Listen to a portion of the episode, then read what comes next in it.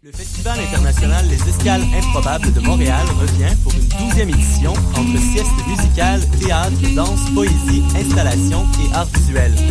Noise India, un fascinant road movie multimédia dans les ports d'Inde. Entre documentaire et fiction, découvrez les Shipbreakers. Avec les fantaisies des escales brouillon numéro 2, débranchez-vous de la routine. Une grande soirée où se rencontrent musique, cirque, art visuel en direct, projection. Vous voulez participer à une expérience théâtrale collective? Les deux artistes portugais Ana Boralo et Morajo Galente à Montréal, c'est une véritable agora qui réunit 100 citoyens de toutes professions, générations et origines. Venez voir une expérience humaine unique. Achetez vos billets et découvrez toute la programmation sur escaleimprobable.com. Du 16 au 20 septembre, le Festival international de musique pop Montréal présentera sa plus grande édition à ce jour. La 14e édition du festival prendra d'assaut un paquet de salles de spectacle, de clubs, de théâtres et d'églises à travers la ville pour vous offrir 5 jours de festivités, de musique, d'art et de cinéma.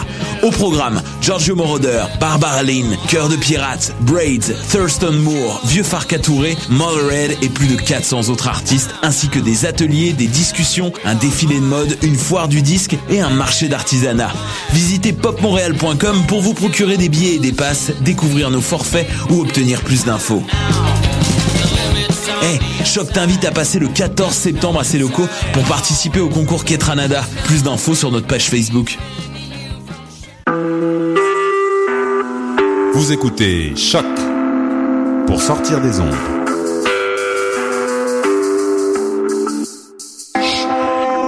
Podcast, musique, découverte.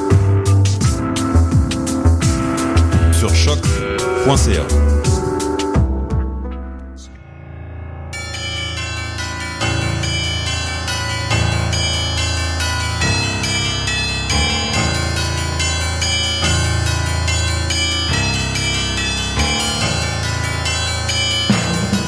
Bonsoir, vous êtes bien sur Choc, c'est Mission Encre Noire, tome 15, chapitre 196.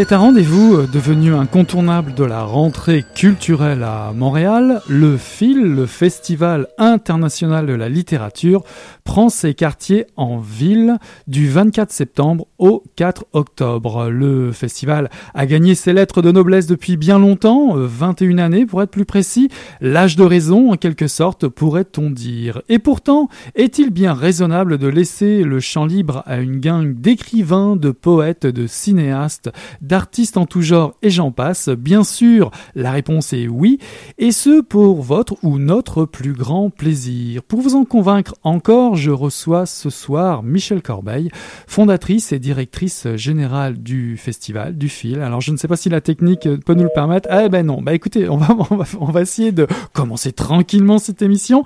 Je vais passer un tout petit morceau de musique et je vais essayer de rattraper Michel.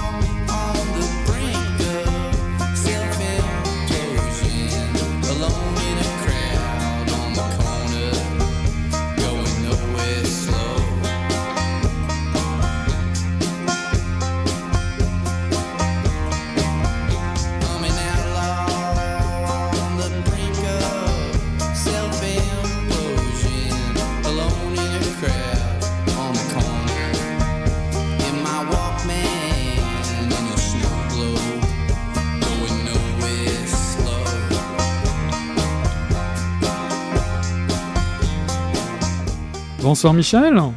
Bonsoir. On a enfin réussi. Les aléas de la technique, vous savez ce que c'est. Je suis vraiment désolé. Il n'y a aucun problème, aucun problème. Je me disais, j'avais peur de vous avoir perdu complètement. Non, du tout, du tout. On est toujours quelque part, choc, euh, quelque part caché dans les ondes. Alors, comme je le disais tout à l'heure, euh, nous allons parler ce soir du, du FIL, du Festival international de la littérature de Montréal, qui a lieu, qui prend ses quartiers du 24 septembre au 4 octobre. Et vous êtes là, évidemment, en fondatrice et directrice du euh, festival. Alors, pour commencer, j'aimerais savoir si euh, cette année, euh, vu que c'est le 21, la 21e édition du festival, mhm. on peut dire que c'est une valeur sûre, confirmée. Qu'est-ce qui a le plus changé cette année au fil par rapport à l'année dernière? Écoutez, je vais commencer par euh, rectifier une petite chose, c'est que je suis pas la fondatrice. Ce festival a été créé au départ euh, par euh, l'Union des écrivaines et des écrivains québécois. Donc c'est un festival qui a été fondé par des écrivains.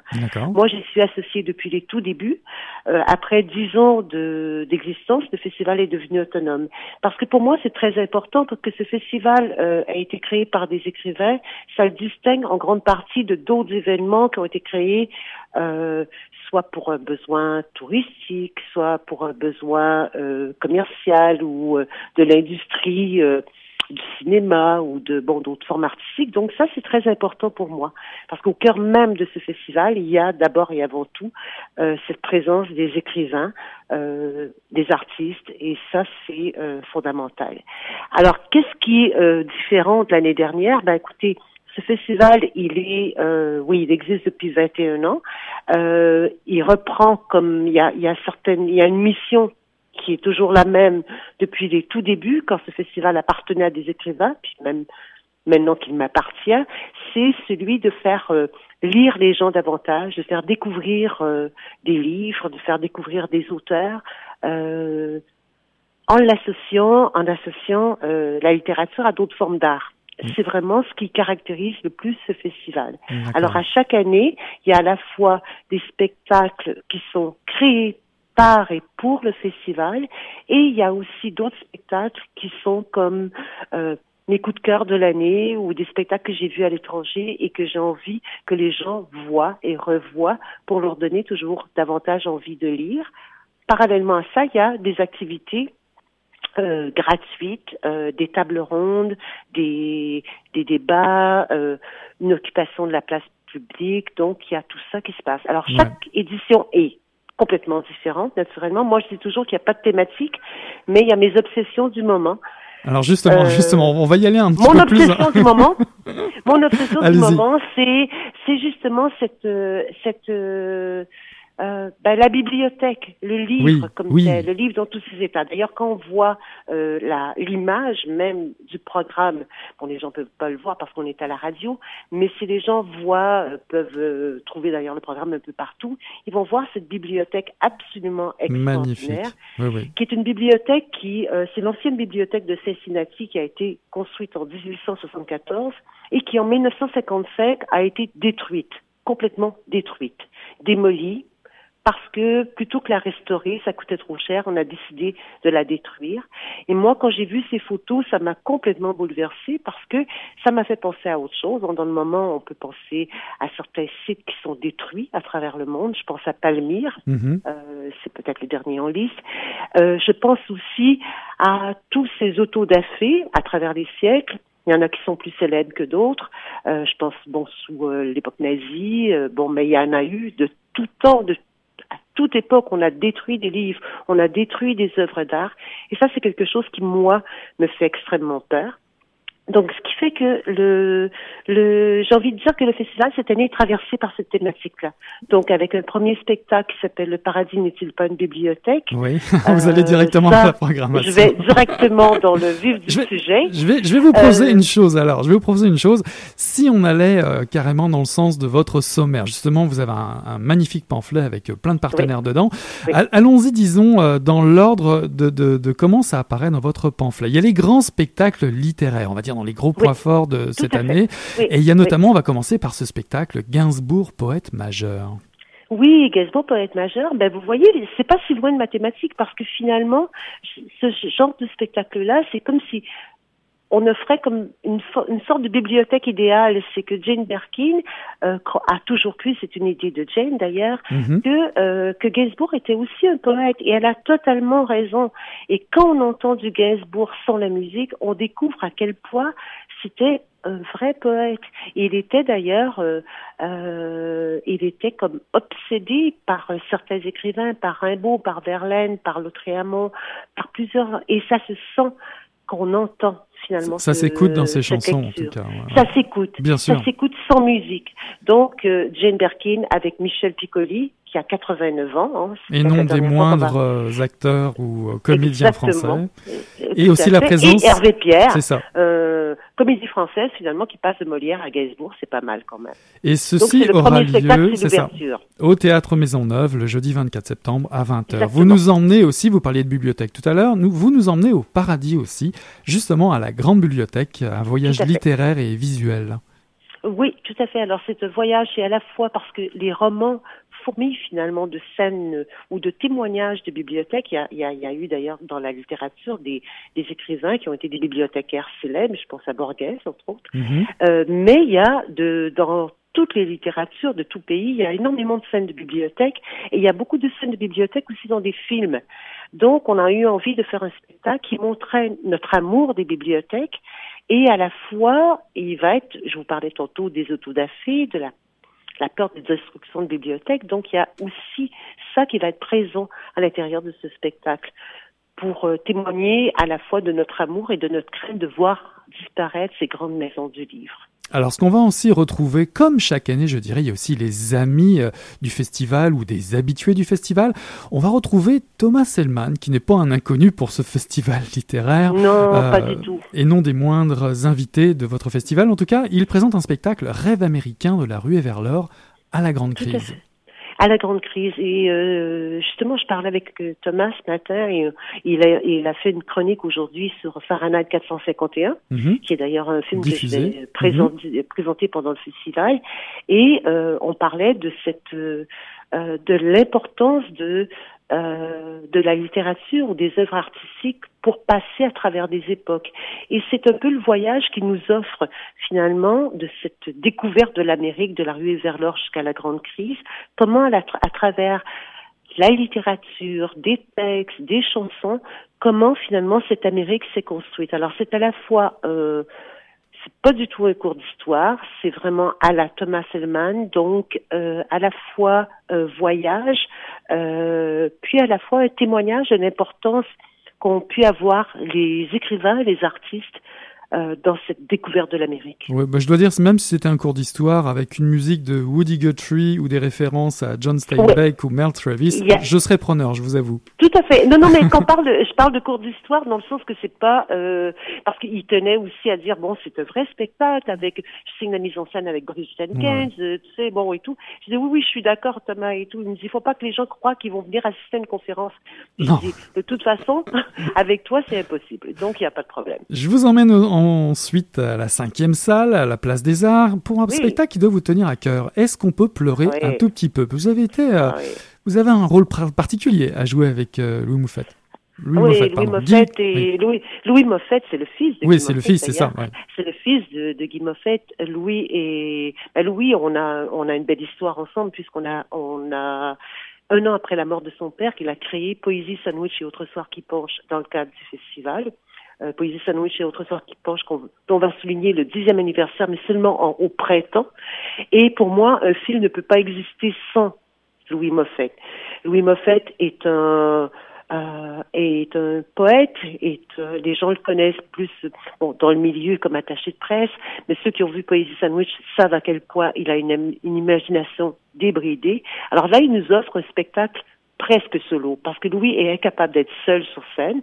Il n'y aura pas 23 personnes comme pour Poésie Sandwich, mais au départ, ce qui devait être un spectacle solo, s'est transformé naturellement et il va se retrouver avec beaucoup d'invités. Alors, si Poésie Sandwich était un hommage à son père Guy Moffett, après ça, il a fait un spectacle qui s'appelait Dans les charbons, qui était une déclaration d'amour j'ai envie de dire débridé à sa mère. Cette fois-ci, c'est le petit Louis. Mais c'est le Louis que moi j'adore finalement. Louis, le poète, le romantique, celui qui aime autant Jim Morrison que Monique Lérac, qui aime autant Marguerite Duras que François Guérec.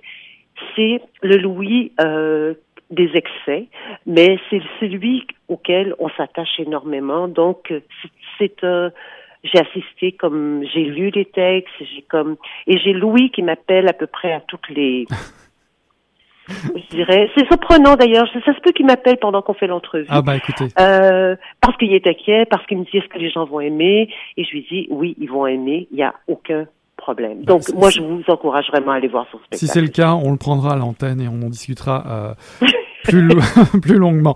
En parlant des hommages, il y a aussi un hommage à Gérard Leblanc. Gérard Leblanc, oui. Ça.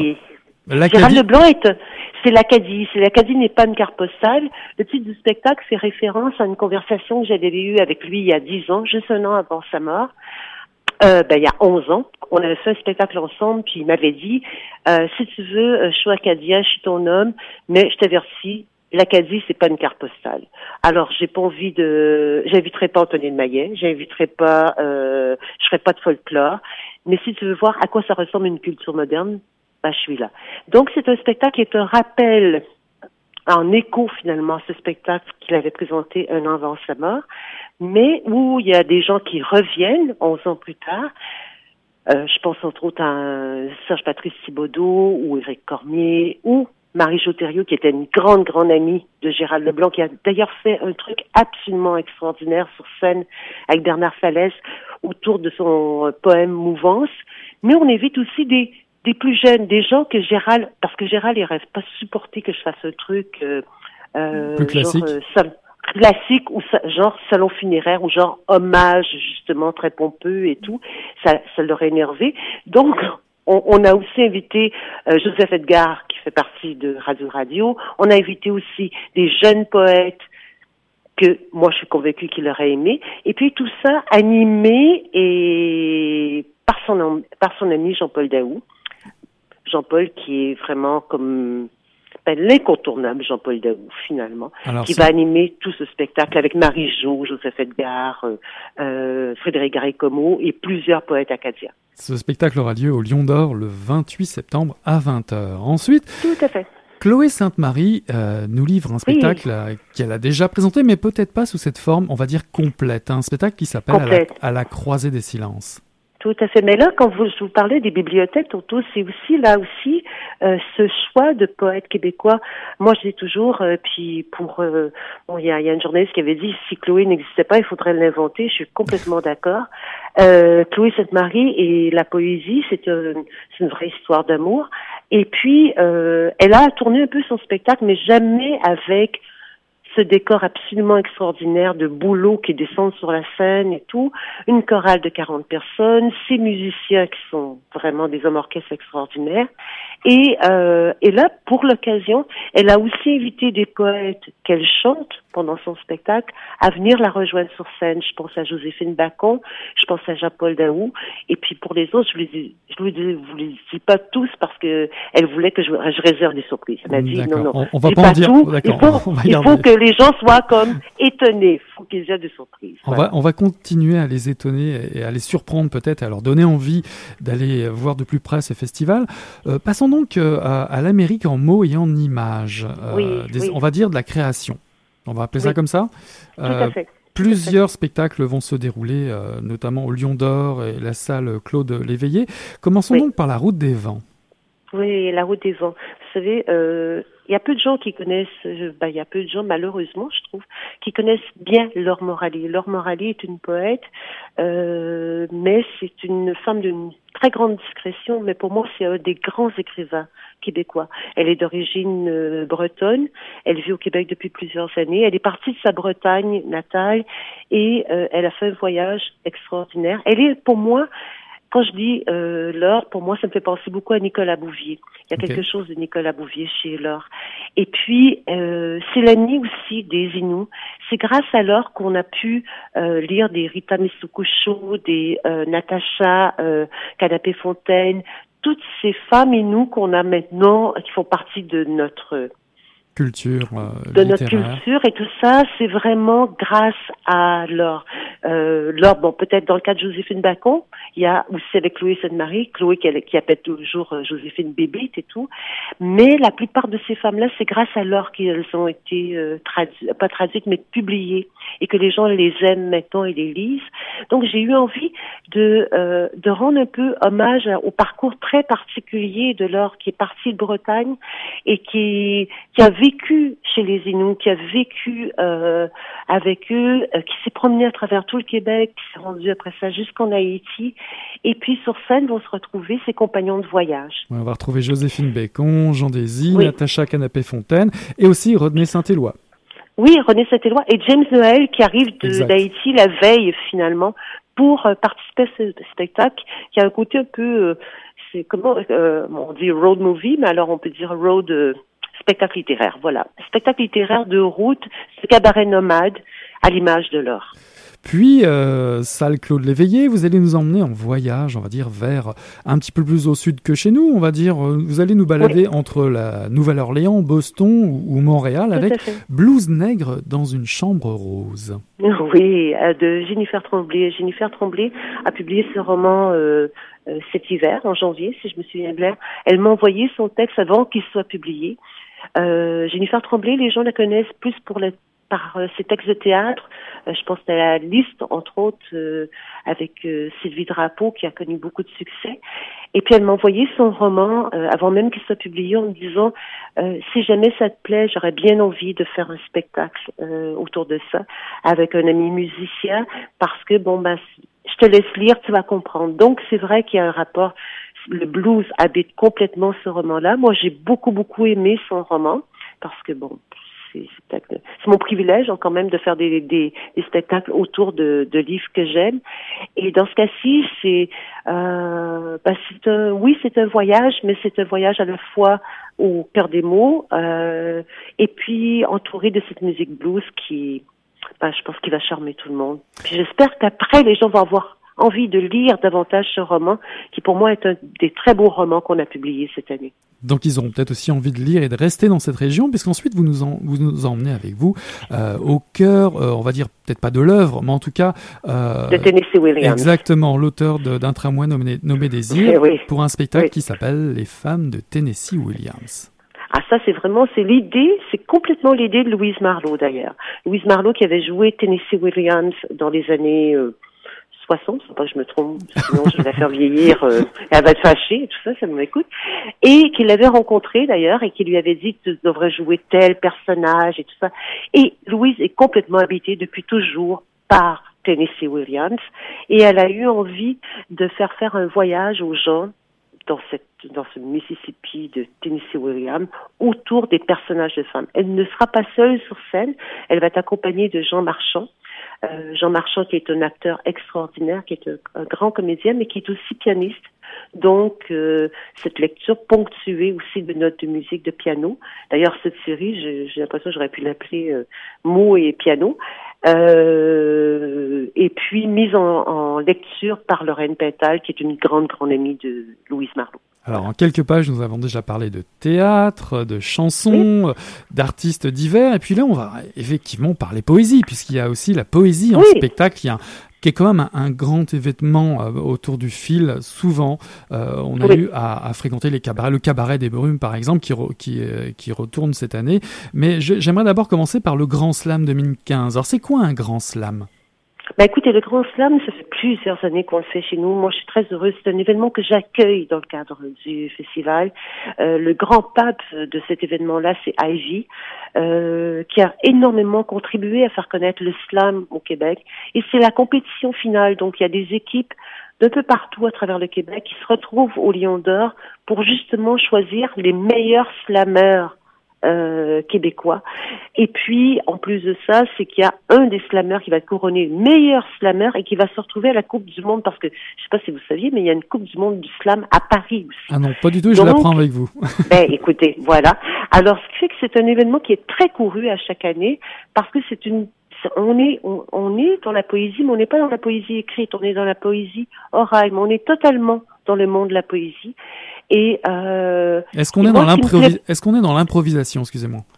euh, c'est j'ai envie de dire que c'est une improvisation calculée. Donc je pense que c'est sûr que les gens qui vont sur scène, ils ont pas de, ils ont pas leur texte avec eux nécessairement, euh, pas nécessairement. Il y en a certains qui les ont, mais il s'agit d'être à la fois poète mais performeur. Ce qui m'amène à vous parler de du spectacle suivant, La levée de l'écrou. La plupart des éditeurs, des écrivains qui publiaient euh, aux éditions de l'écrou, parce que Levé d'écrou fait référence aux éditions de l'écrou, c'est vraiment un spectacle avec des poètes seulement des éditions de l'écrou. Euh, la plupart d'entre eux à l'origine, ont été des slameurs. Donc c'est une poésie qui est très orale, mais qui maintenant est aussi publiée. Je pense à une femme comme Marjolaine Beauchamp, que les gens connaissent peut-être un peu parce qu'elle a fait première partie de Richard Desjardins. Je pense à Jean-Sébastien Larouche, qui est un performeur absolument extraordinaire. Donc c'est des gens qui sont c'est comme si les slameurs finissent par, bon, il y a un moment où ils font seulement de la poésie orale, et puis un moment, ils se mettent aussi à publier des livres. Et lors de la levée d'écrou, c'est finalement cette deuxième génération qu'on va pouvoir entendre, qui sont tout jeunes quand même aussi, mais qui ont mis par écrit finalement leur poésie slam. Alors ces deux spectacles seront présentés au Lion d'Or. Euh, le premier, euh, le Grand Slam, le jeudi 24 septembre et la levée de l'écrou le dimanche 27 septembre. Un événement incontournable de votre festival euh, pour tous les férus de poésie et c'est aussi le cabaret des brumes. Exactement, c'est l'occasion aussi de faire peut-être un tour, un, un, tour du propriétaire de ce qui s'est passé cette année ou ce qui se passe actuellement à Montréal autour de la poésie. Le cabaret des brumes avec Quatre musiciens et 20 poètes. Oui, tout à fait. Et puis ça, c'est un événement que j'organise avec les poètes les poètes de Brousse. Euh, et puis c'est la première fois. On a souvent fait des apéros poétiques et c'est euh, Jean-François Poupard qui est euh, l'éditeur de des poètes de Brousse, mais qui est aussi musicien dans le cadre des cabarets là, qui est venu me voir en me disant mais pourquoi on fait pas un cabaret de fin de soirée? Il dit il est bien ton festival, mais une fois qu'on a fini là on va où après? Qu'est-ce qu'on fait? Alors j'ai dit, mais t'as bien raison. Alors ce qui fait que c'est de 9h30 à 11h30 le soir. Ça veut dire qu'une fois qu'on est sorti des salles, qu'on a été bien sage, qu'on est allé voir Louise Marlowe faire euh, les lectures de, de Tennessee Williams, qu'on a vu euh, les, les, autres spectacles et tout, ben on s'en va au Quai des Brumes. Et là, ben là, c'est des musiciens quand même. Là, c'est vraiment un spectacle de fin de soirée. On prend une bière et on écoute quand même parmi ceux-là, il y a quand même à peu près les, ben, comme vous avez dit, c'est quand même les grands bah, la crème de la crème, oui, la crème de la crème la des crème de la crème. Exactement. Tout à fait, tout à eh fait. On va préciser quand même que ça se passe au Quai des Brumes et on va aussi euh, noter que l'entrée est libre. Donc euh, encore une occasion supplémentaire de découvrir, si on n'a jamais eu l'occasion, ces poètes euh, québécois. Bon, on va dire vite fait Catherine Lalonde, Maxime Catelier, Natacha Canapé-Fontaine qui va se retrouver aussi dans cet événement. Et dès qu'il va avoir fini la route des vents, va s'en aller là-bas pour faire, pour participer à cette soirée à ce spectacle ou à ce cabaret de fin de soirée. Patrice Desbiens aussi. Bien sûr, Roger Desroches, Jean-Marc Desjans. En tout cas, euh, Kim Doré sera là aussi. Enfin, un, panel assez incroyable euh, de, de, personnalités et de poètes seront présents euh, au Quai des Brumes. Avec des musiciens absolument extraordinaires, je veux dire. On vous fait confiance, c'est certain. Ah Parlons donc, Michel, d'opéra. Les écrivains et l'opéra, concert causerie, qui se passe à, la cinquième salle de la Place des Arts. Ça, écoutez, ça pour moi c'est très important. Parce que je dois vous avouer quelque chose, je n'y connais rien à l'opéra. D'accord. Je n'y connais rien. Et depuis des années, les gens me disent tu devrais t'intéresser à l'opéra. Et il n'y a aucune raison que toi, tu ne t'intéresses pas, toi qui aimes la danse, qui aimes le théâtre, qui aimes ci, qui aimes ça, tu devrais aimer l'opéra. Et je dis, mais j'y connais rien à l'opéra. Alors, cette soirée des écrivains de l'opéra, je pense que s'adresse, oui, aux amateurs d'opéra, des gens qui aiment bien l'opéra, mais s'adresse à des gens aussi comme moi. Parce que je crois que c'est une façon de rentrer dans le monde de l'opéra via la littérature. Euh, ça va être vraiment une discussion entre Pierre Vachon, qui est un grand musicologue spécialiste de l'opéra, et Pierre Lepape, qui est un invité, qui est un essayiste français, qui est qui est selon moi un des plus entre un des plus pertinents des intellectuels français qui a écrit Le pays de la littérature, qui a écrit énormément de livres sur la littérature, qui, qui même écrivait le feuilleton du monde des livres pendant des années. Donc, il va y avoir une conversation, genre, entre écrivains, le rapport, parce qu'il y a beaucoup d'écrivains qui ont écrit des livrets d'opéra, entrecoupés, finalement, d'exemples d'opéra chanté par les jeunes chanteurs de l'atelier lyrique. Alors ce spectacle, moi je vais être le, s'il y en a, ben, je vais tous aller les voir. Mais celui-là, il me tient vraiment à cœur parce que je me dis, bon, peut-être qu'enfin, je vais découvrir que je devrais aimer l'opéra, puis que, euh, que c'est pour moi, finalement. Donc voilà. Alors, les écrivains et l'opéra, c'est le cadeau que je me fais pour euh, devenir une grande amateur d'opéra. Et puis, comme vous n'êtes pas à, votre seul et unique cadeau, euh, pour nous évidemment, il y a aussi, nous retrouvons Pierre le Pape euh, dans une autre, une autre partie du festival qui s'appelle les Rencontres européennes, puisque Pierre le Pape va participer avec Michel Gazier à ce que vous avez appelé une histoire d'amour avec les livres. Oui, ben l'histoire d'amour, c'est parce que c'était une façon moi de les décrire tous les deux, parce que c'est pour moi c'est deux des de façons différentes. C'est un couple dans la vie, mais c'est aussi euh, tous les deux. Bon, ils ont été journalistes ou ils le sont encore. C'est des gens qui connaissent extrêmement bien la littérature et en plus de ça, je trouve ça fascinant parce qu'ils ont une bibliothèque tous les deux euh, absolument énorme. Donc, ils vont participer à différents débats. Ils vont participer, entre autres, à euh, une table ronde que j'ai euh, que j'ai appelée Les livres dans les livres, animée par Claudia La Rochelle. On va parler de livres où il est question de d'autres livres. Vous savez, c'est comme si, pour moi, il y a des romans qui sont comme des poupées russes finalement. On commence à les lire et on a envie de lire un autre livre. Bah, c'est un peu, c'est un peu les questions qu'on pose ici à Mission Croix aux écrivains. Quel livre lisez-vous actuellement? Exactement. D'où vient votre inspiration, c'est ça. Tout à fait. Et puis il y a des livres, il y a des livres magiques, hein, comme ça. Moi, je sais pas, moi, quand j'ai lu euh, Mayonnaise de Eric Lamondon, je me suis jetée après sur Again, là, parce que j'avais envie de savoir de quoi il parlait. Et donc ça, c'est comme, euh, pour moi, c'est des livres super intéressants. Donc Michel Gazier et Pierre Lepard vont participer à ça. Ils vont également participer à, parce que toujours dans la même ligne d'idées, j'ai j'ai eu une, une question peut-être un peu provocatrice, mais devons-nous brûler nos livres? Parce que moi, je me pose des questions par rapport à ça. On me parle sans arrêt de l'ère du numérique et tout. Et qu'est-ce qui va arriver avec nos bibliothèques? Qu'est-ce qu'on est censé faire avec tous nos livres? Qui décide de, de ce qui doit rester, de ce qui doit disparaître?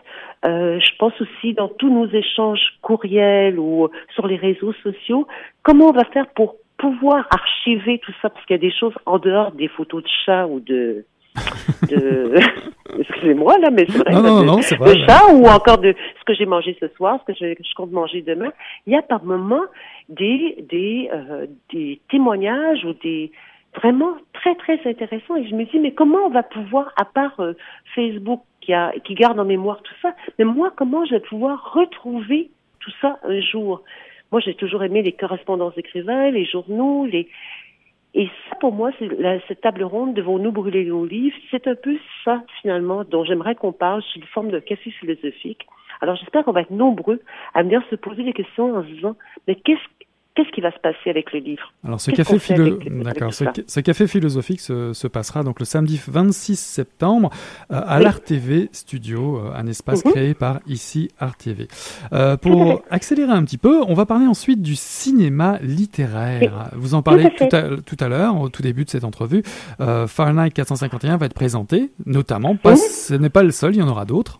Il y en aura d'autres. Il y a Les ailes du désir de Wim Wenders, qui est aussi euh, moi, un film que j'invite vraiment les gens à revoir. Il faut voir les anges finalement quand ils se promènent dans les bibliothèques. Vous savez, le thème de la bibliothèque revient régulièrement. Il y a, il y a des, il y a plusieurs films. Il y a des films aussi euh, présentés euh, sur, euh, par des écrivains, par un écrivain portugais, un autre par un écrivain italien. Donc c'est une façon de voyager. Il y a toujours un lien entre littérature et cinéma, mais c'est une façon de voyager à travers l'Europe, à travers des mots et des images, des films finalement. Et puis le fil cette année se déplace au Jardin Gamelin et euh, bien évidemment je devais vous en parler ou vous deviez nous en parler puisque la bibliothèque du fil euh, qui en 2014 se tenait à la place des Arts se déplace cette fois donc au Jardin Gamelin et euh, la très jolie installation qui, que nous allons pouvoir contempler et utiliser a été conçue par une équipe de l'UCAM. Tout à fait. Moi j'ai des liens avec l'école de design, plus particulièrement avec un des profs de l'école de design euh, Céline Poisson depuis des années. Mhm. Donc je travaille avec elle depuis des années, avec ses élèves, avec euh, les finissants de son cours. Donc euh, l'installation de la bibliothèque du fil, qui est une macro micro-bibliothèque, comme je dis toujours, parce que c'est une bibliothèque libre-service, a été conçue par Judith Portier.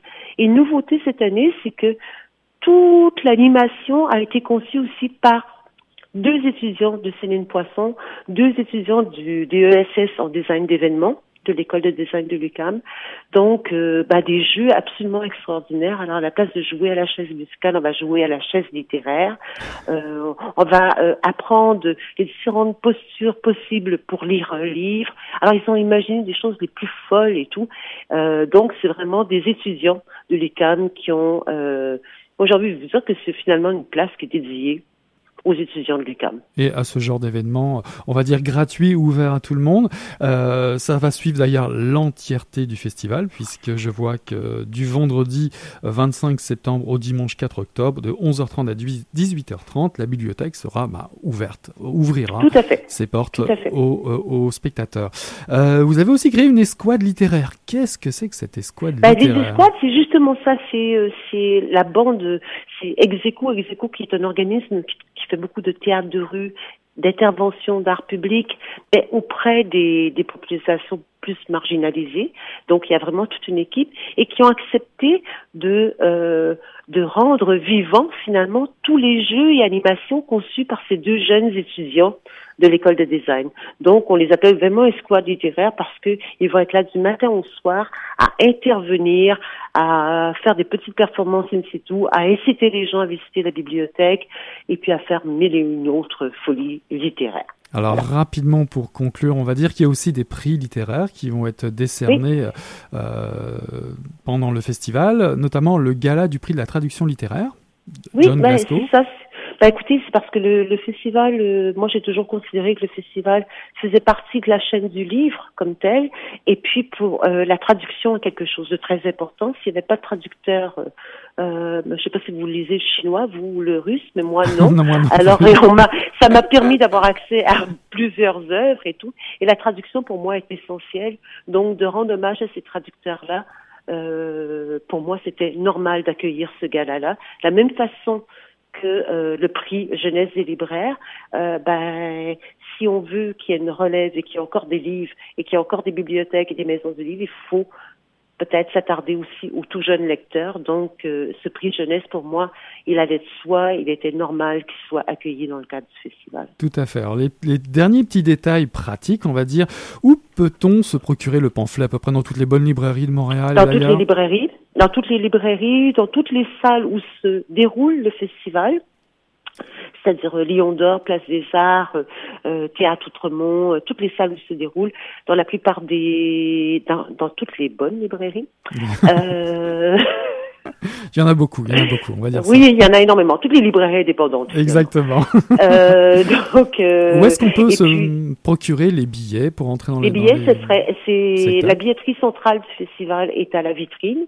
Alors, on peut se procurer les billets pour tous les spectacles dans toutes les salles, ou sinon euh, dans les billetteries de chacune des salles, c'est-à-dire soit la Place des Arts, soit euh, euh, le Lion d'Or qui a une billetterie maintenant. Alors, on peut aussi se procurer soit avant le spectacle ou dès maintenant les billets à la vitrine et dans les différentes salles de spectacle. Allez, je vais quand même tenter cette question puisque nous sommes dans le monde de la littérature.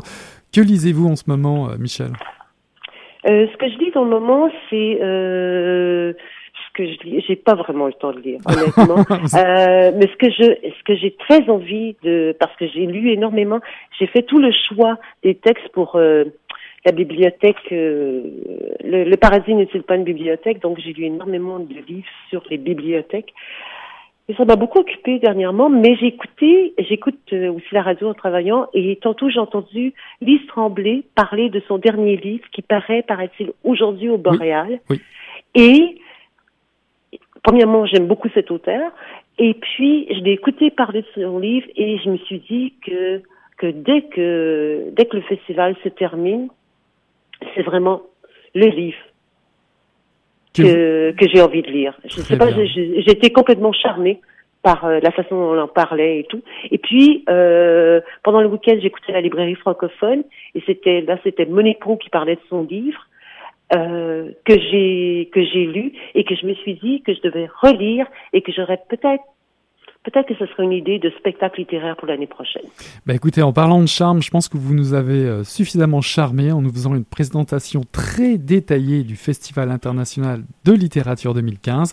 Écoutez, on va vous souhaiter un excellent festival et on va se dire au plaisir de se croiser euh, cette année. J'espère. En tout cas, merci beaucoup. À bientôt. Merci beaucoup. Au, revoir.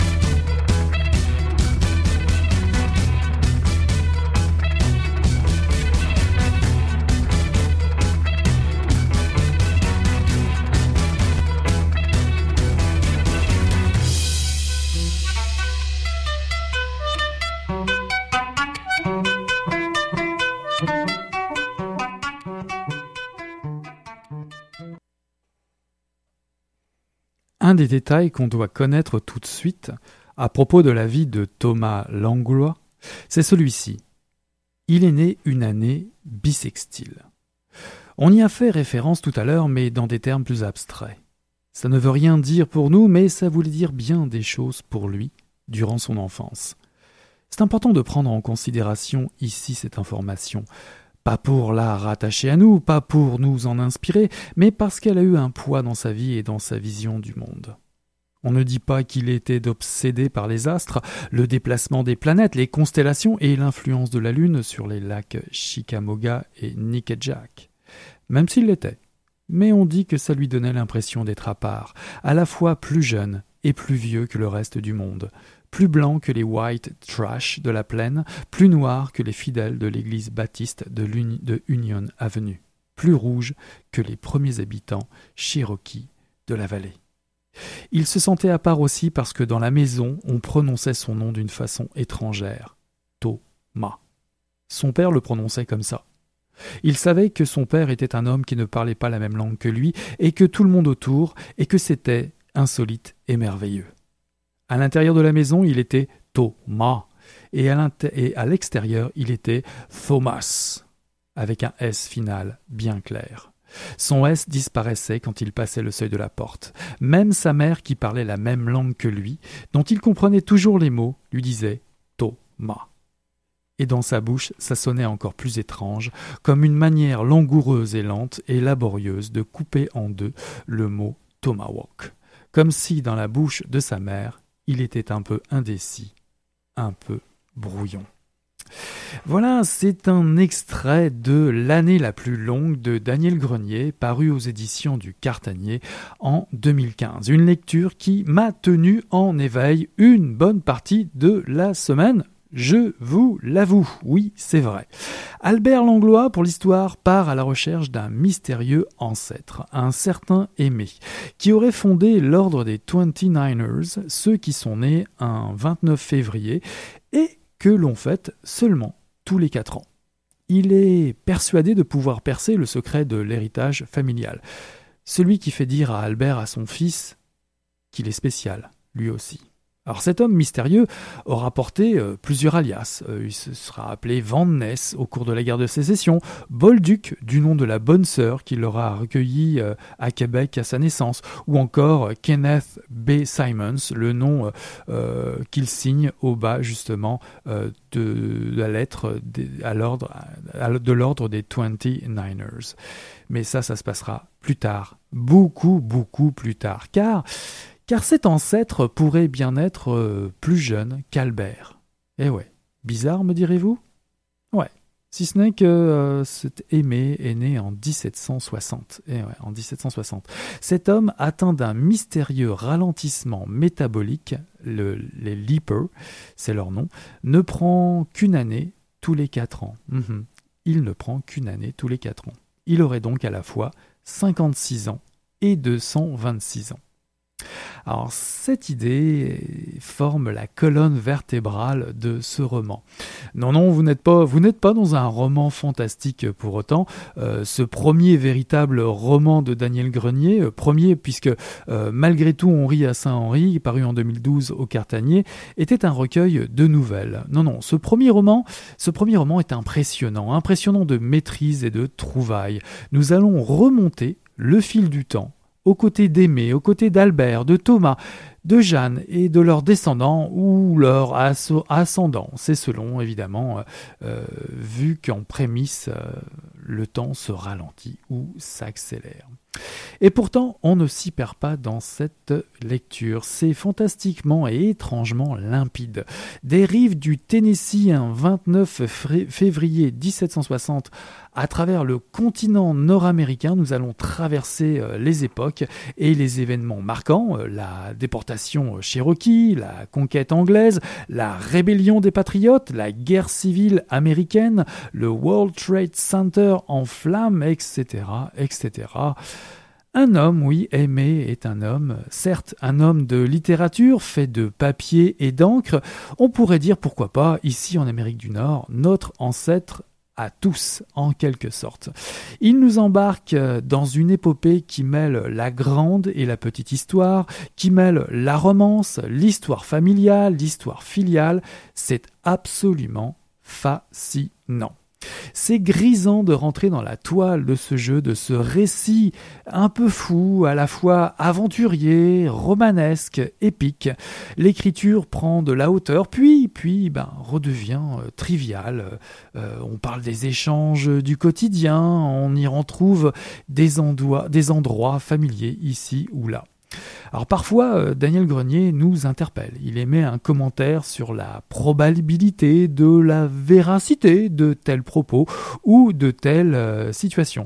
Comme si, pour vrai, euh, son personnage, celui qu'il a créé, lui réservait à lui aussi certaines zones d'ombre. Alors voici un livre riche, un grand roman américain comme on dit, euh, de ceux que euh, Daniel Grenier affectionne d'ailleurs, puisque lui-même a complété une thèse de doctorat à l'UCAM sur l'histoire des représentations du romancier dans la fiction américaine du 19e et du 20e siècle. Alors comment comment ne pas évoquer le Benjamin Button de Fitzgerald, porté à l'écran par David Fincher et interprété par Brad Pitt et Kate Blanchett. Effectivement, à la lecture, on, a une petite pensée, même si, même si euh, euh, les propos euh, de Daniel Grenier n'ont rien à voir avec Fitzgerald, en tout cas avec son sujet sur l'art d'écrire. Je vous laisse juge, bien évidemment.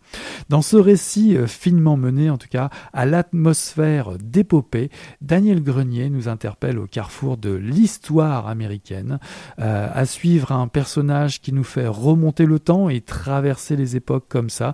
Euh, nous découvrons les références d'un écrivain lecteur complètement passionné par son sujet, et ce sur trois siècles d'un roman inoubliable, je le dis carrément, une histoire de vie trop courte et de vie sans fin. Attendez-vous à être aspiré par la magie d'une trame historique grandiose et sans pareil. Il s'agit donc euh, de euh, l'année la plus longue de Daniel Grenier, paru aux éditions du Cartanier en 2015.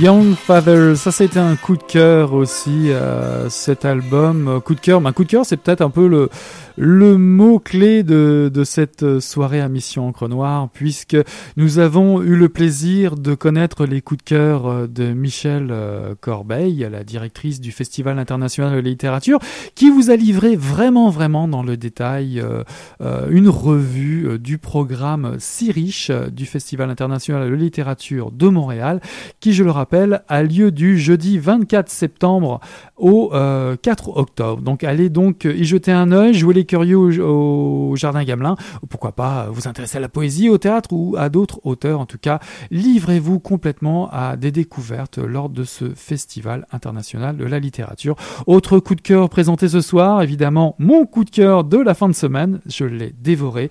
Euh, ce, ce n'est pas si bien dire. C'était vraiment une belle lecture. Je vous encourage à le découvrir. L'année la plus longue, paru en 2015 au Cartanier, euh, un livre de Daniel Grenier. Voilà qui conclut euh, ce chapitre 196 de Mission Encre Noire. Bah voyez, la première heure de cette euh, nouvelle session, ça, ça promet de nouvelles aventures. Sur ce, je vous souhaite de belles lectures et on tourne la page. Allez, salut là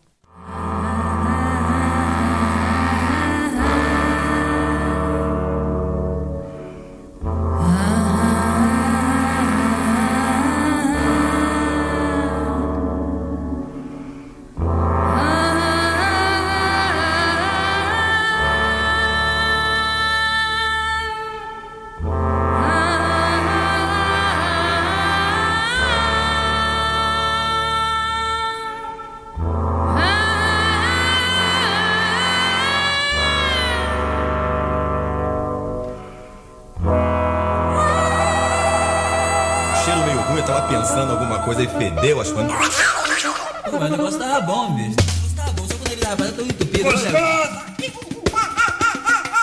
Quem diria, hein? Greta Garbo acabou de irajar, hein? É, mas eu tava falando pra você, né? Depois que eu passei a me sentir, aí o negócio ficou diferente.